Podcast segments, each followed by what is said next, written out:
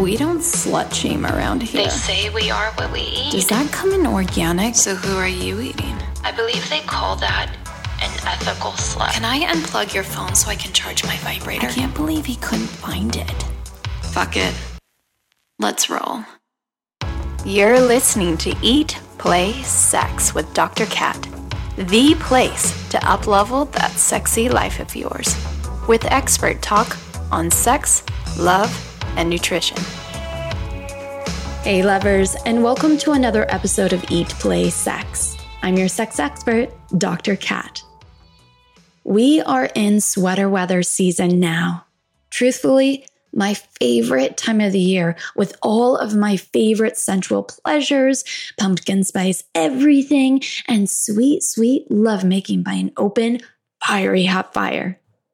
And in celebration, I am releasing to you five episodes as a part of my sensual series here on Eat Play Sex. As per Dr. Kat Style, this is the real shit and nothing fluffy or faux flowery here. We get into the tough, controversial, and applicable conversations with some of the leading experts in the field of sensuality. From business talk about burnout and sensuality as medicine to social segmentation of being sensual, being a sexual person from other aspects of our lives, political discussions about who owns our bodies, and how to release the body from tension and trauma. Yep, we go there. And to further support your sensual lifestyle, I've made a guide for you a sensual Sundays guide that is chock full of all of my favorite sensual products and weekly ritual to introduce a sensual relationship to you and your body. So head over to sexloveyoga.com or the link here in the show notes to access it today. So let's get into the discussion for today that I feel the burning hot fires of anger and passion in my own body. Who owns our body really? And this is so important to tune into as we start our conversations about sensuality, because sensuality is the platonic relationship that we have with our body and the world through our five senses.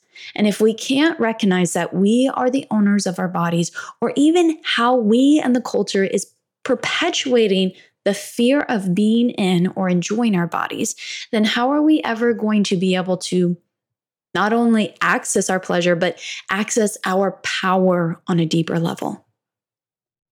Women have been fighting for ownership of their bodies for decades. And as far as we've come with our rights and our own political uprising around this, we are still having arguments about who gets to decide what we do with our bodies. And surprise, it's not really us. As women, we have been conditioned to walk this earth in fear fear of being attacked, ridiculed for our size, our shape, the color of our skin, or the way that we're supposed to dress. And some of us more than others, depending on the experiences that we've had in our lives, to create that internal structure of fear. But we've also been taught to compete against our other sisters, to tear them down, to make ourselves better or more successful. We've been taught that our bodies are for the entertainment and the enjoyment of other people. So don't dress or act or flirt or even walk by in a way that would excite somebody's sexual desire because it's your fault. You're the one communicating. Come get it. And you're the one who has to deal with the consequences thereafter. As women, unfortunately, we walk this earth, for the most part, hypervigilant. We can't go down a street at nighttime without holding our keys specifically in our hand in case somebody comes to attack us. And again, some of us more than others. Our nervous system is already activated in a stress for survival. And this is a deep cultural wounding that we hold as a collective. On guard, acting as our own protector because the society at large that we've raised is not empathetic to the experience or the care of the woman. but rather blaming her. Now, I'm not generalizing every person as a predator, nor am I promoting toxic masculinity. What I am talking about is that body terrorism that exists. And I guarantee every single one of us contributes, whether we are conscious of it or not. Anytime we are looking in the mirror and we are calling ourselves fat or ugly, or we're pointing out um, different parts of our body that we don't like, we'd rather be different. Or anytime that we're blasting someone else about being fat, about the color of their skin, about making fun of their clothing choices, or telling them how they can or cannot express their sexuality. This is an act of terrorism.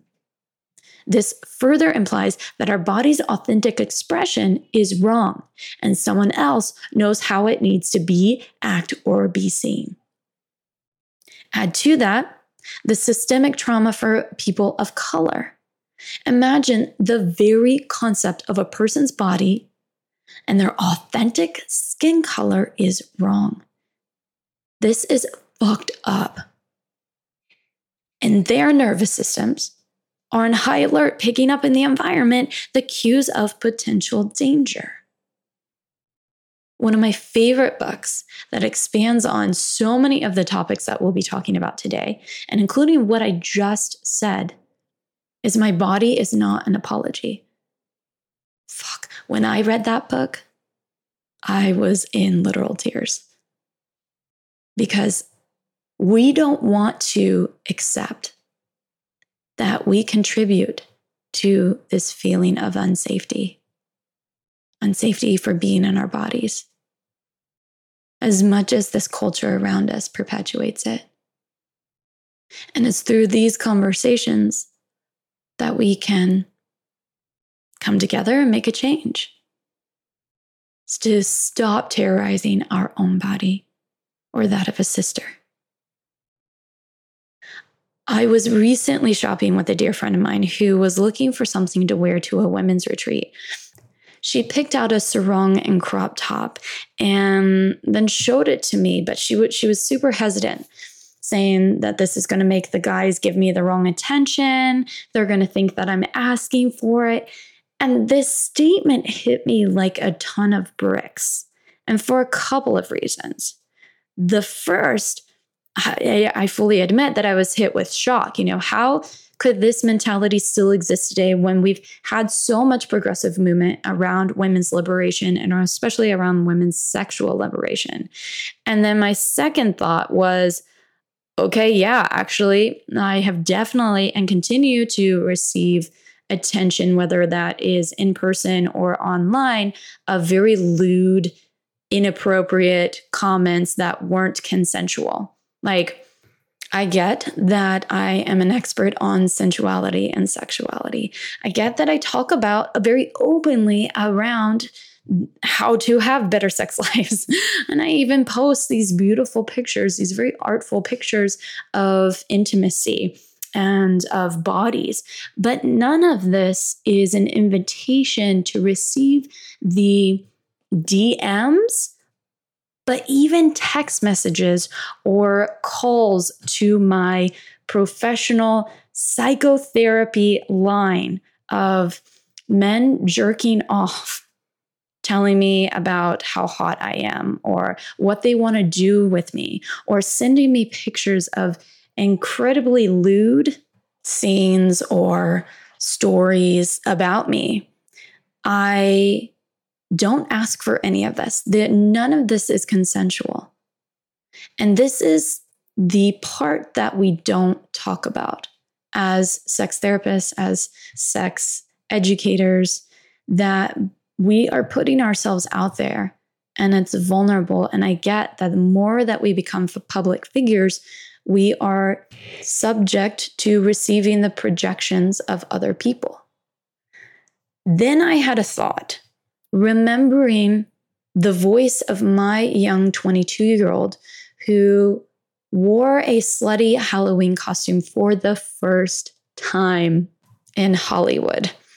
And I was petrified of what this would give others to mean. You know, how would this be perceived by them? Would they think that I'm available for unwanted sexual attention or touch? And at this point, sex was deeply scary to me.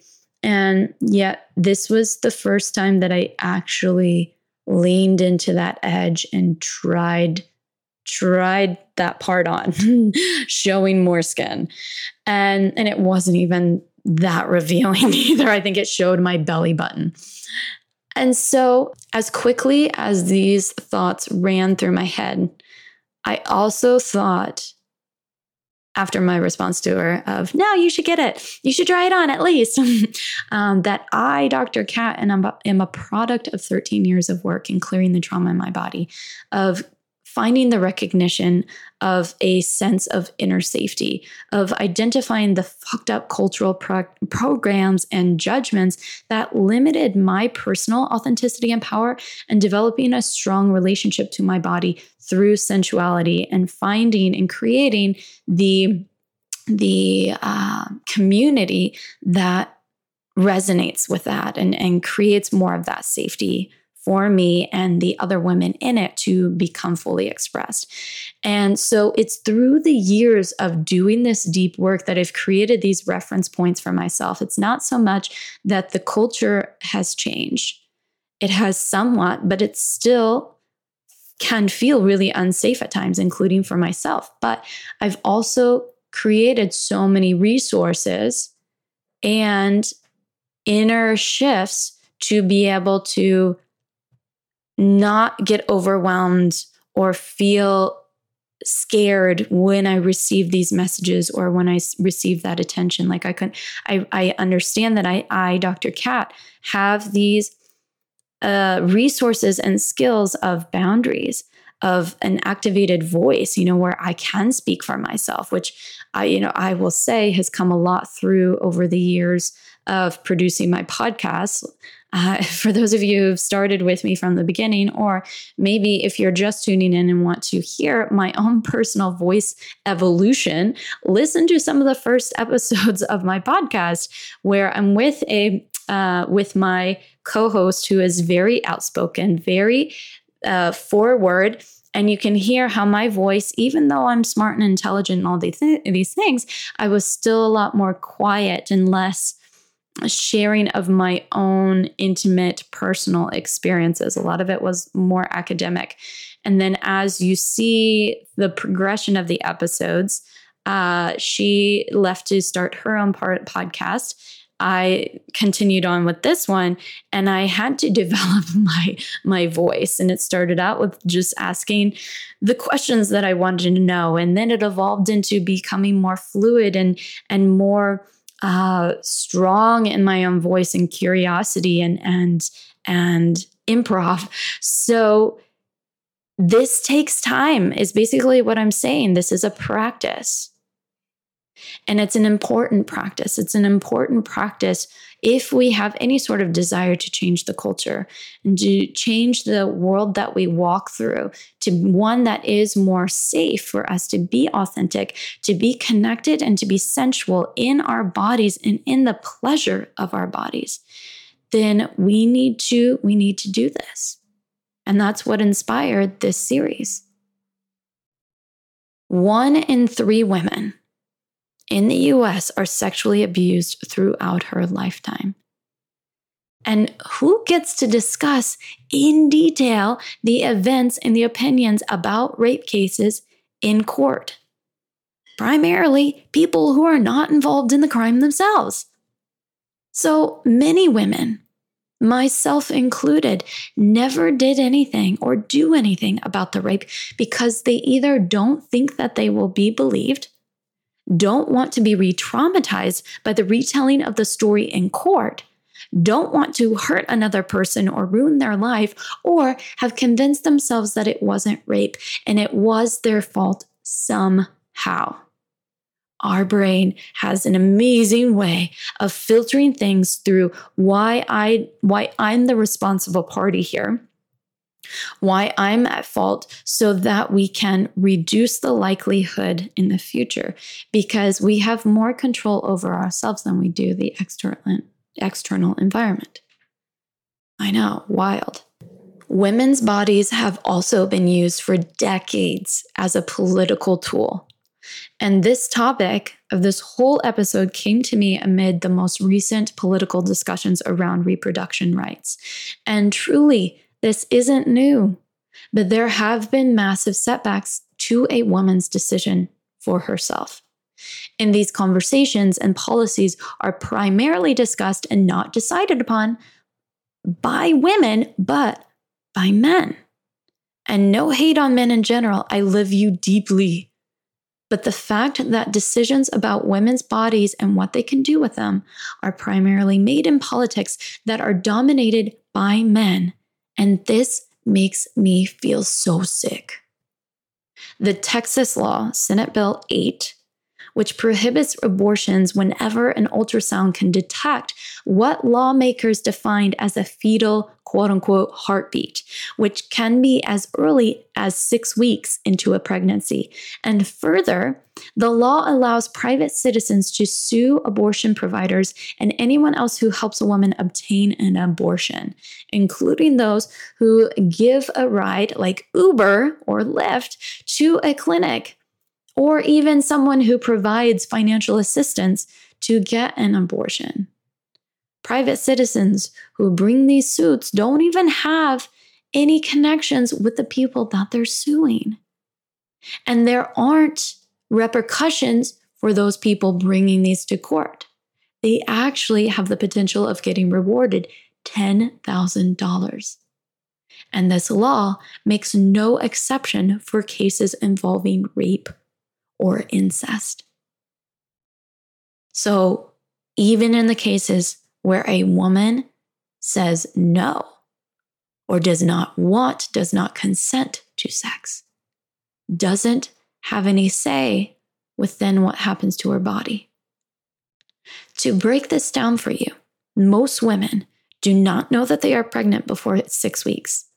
Medical and legal experts say that even this bill is misleading because embryos don't possess a heart at that developmental stage. So the Supreme Court chose not to block this bill either, which means that it went into full effect. And doctors have already been taken to court. This isn't actually going to stop abortions, but of course, this wasn't thought through very carefully women are still going to seek alternative solutions to abortions, whether that's going out of state to clinics or it's using self managed procedures like an abortion pill or home remedies that may actually cause health damage to the woman or illegal medical procedures that may not be sanitary or regulated. I mean, please, have you seen the movie Dirty Dancing? We have evidence that abortions are still happening in countries that outlaw it. Close to 70,000 women a year die from unsafe abortion, and numerous others suffer grave injuries, including infection, hemorrhaging, infertility, and this is worldwide. And what's even more sickening is that banning abortion at six weeks harms BIPOC, Latinx, LGBTQ, plus, and low income people the most. The average person seeking an abortion in Texas must drive 248 miles to the nearest clinic who will perform an abortion after six weeks. So, for context, that's nearly the equivalent of the distance from Miami to Cuba. And that's expensive, especially if you don't even have transportation for yourself. And if you're one of those seeking help, and support. You can check out needabortion.org for information about your, your options. And instead of banning abortions, if you want to reduce it, then there should be a better plan at making abortions less necessary. So, unintended pregnancies could be reduced significantly if we showed true commitment to comprehensive sexuality education with more accurate information about abstinence, about contraception, about even pleasure, truthfully. I think, I, in my personal opinion, I think if we taught how to be more reverent around sexuality and really take care of our bodies and even understand how our bodies operate, because there's so much that I've learned as a sex educator that I did not learn in my grade school or my high school. I also believe that there needs to be more insurance coverages to be able to help us, whether it through our process of family planning. Um, we also need greater access to emergency contraceptions or to programs that curb domestic violence and sexual abuse. And here's the bottom line if you believe that women should be free to have sex, but not free to have abortions, then we are further perpetuating this message that a woman's body is for the objectification, the entertainment, the pleasure of others. And yet, she's the one who has to hold the consequences her body, her mental health. And it's certainly not the men who have put these laws into effect. Which brings me to my next point of conversation. Let's talk about Britney. It's been in the news about Britney's 13 year long conservatorship that the court recently replaced her father as the lead conservator. If you haven't seen one of the many documentaries highlighting the bullshit, Britney versus Spears gives you the disgusting details. She was constantly surrounded by security, medical staff, chaperones 24 7 she had complained about no privacy, even when she was getting dressed. She was given medical quote unquote drugs to keep her energy up for concerts and tours, but also lithium to keep her sedated during the times that she wasn't working. She was denied taking a break from touring and endured a grueling schedule under the guise that this was good for Britney's mental health, being in the environment that she loved so much. When Britney wanted to get married or have a baby while under this conservatorship, they forced her to get an IUD and refused her request to have it taken out. Whatever your feelings are about Britney aside, this is a woman whose very rights about her own body were abused and controlled against her own will to live life the way she desires. How can anyone ever build the necessary skills required for self care and self trust if she is repeatedly given the messages that she's crazy, that she can't take, that she can't make good decisions for herself?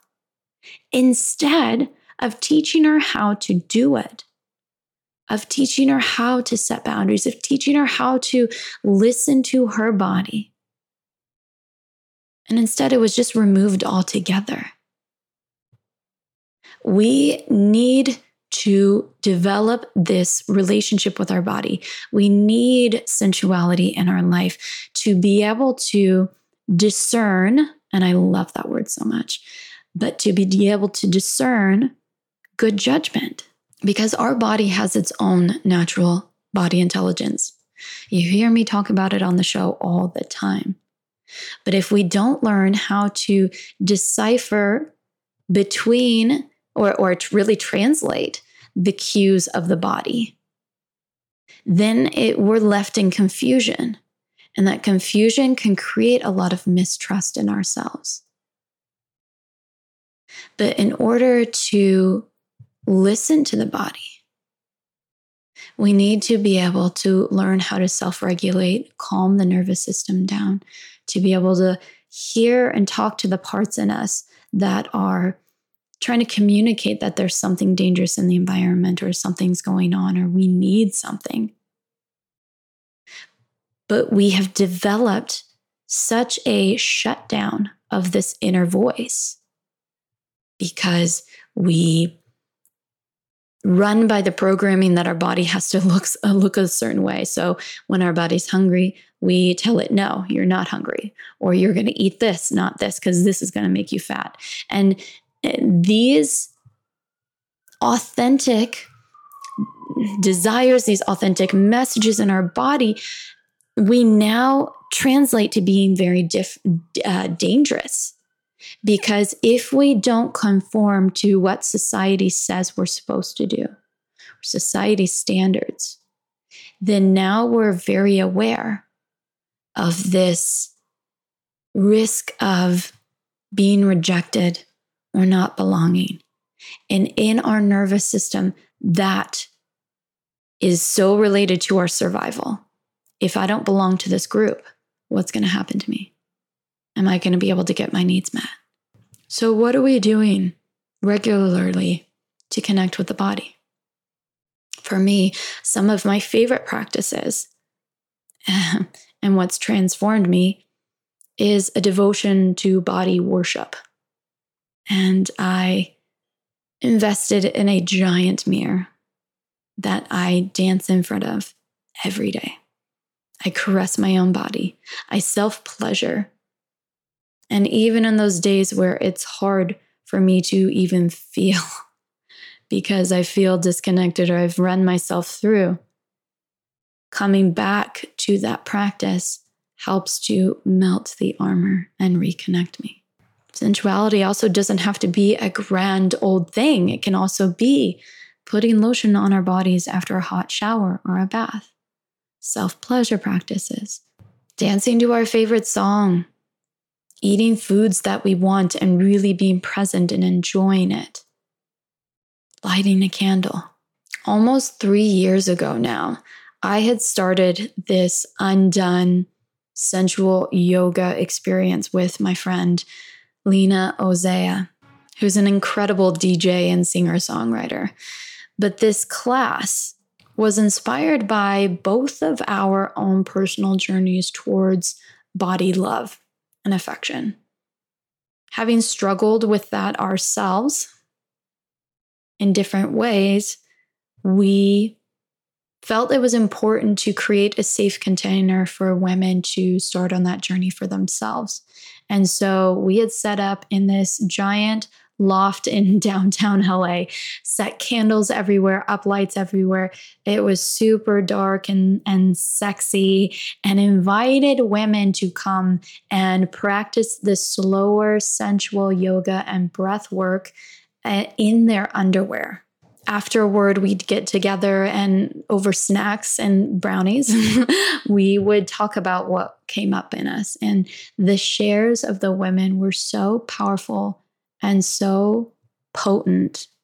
I women who had experienced rape women who had gone through abortions women who were so afraid of what they felt in their body or afraid of letting go women who shamed their own body, women who were afraid to express themselves.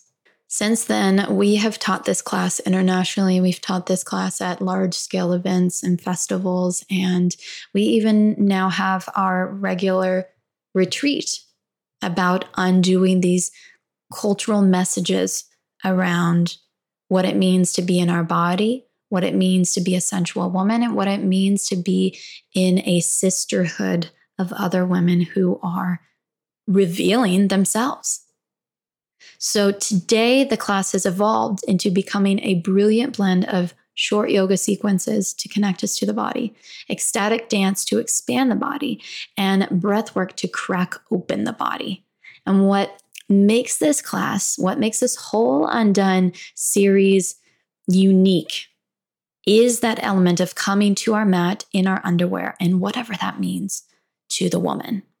Because honoring her own personal edge and desire and what feels good for her, teaching her to hold herself and make those decisions for herself in a safe container. We let go of our self judgment, or we meet that self judgment face to face and we get to know what it feels like for our skin to touch on our skin as we move the way our body wants to. Because if we don't develop the sensual relationship with our bodies and with our sisters, then we are continuing to perpetuate a culture of body terrorism and the rights to those bodies. Our next Undone class will be online on October 24th, and it's themed Reborn. As we emerge from our pandemic cocoon, we may need a little help reconnecting with that sensual side of our bodies. So, what's a better way of joining sisters in this collective fight against body terrorism? Link is in the show notes or head over to undoneyoga.com. This change starts with us, but we need to create an intimate supporting system. So send this episode to your best girlfriend and start a dialogue about your own experiences and your needs. Each week for the next five weeks, you'll be getting more powerful conversations and practices to applying sensuality in your daily life. Nothing fluffy, I promise. Just the real, hard, good shit. Start out by downloading my free Sensual Sundays guide and hit me up on Instagram as Sex Love Yoga, where I want to hear how this series is inspiring you.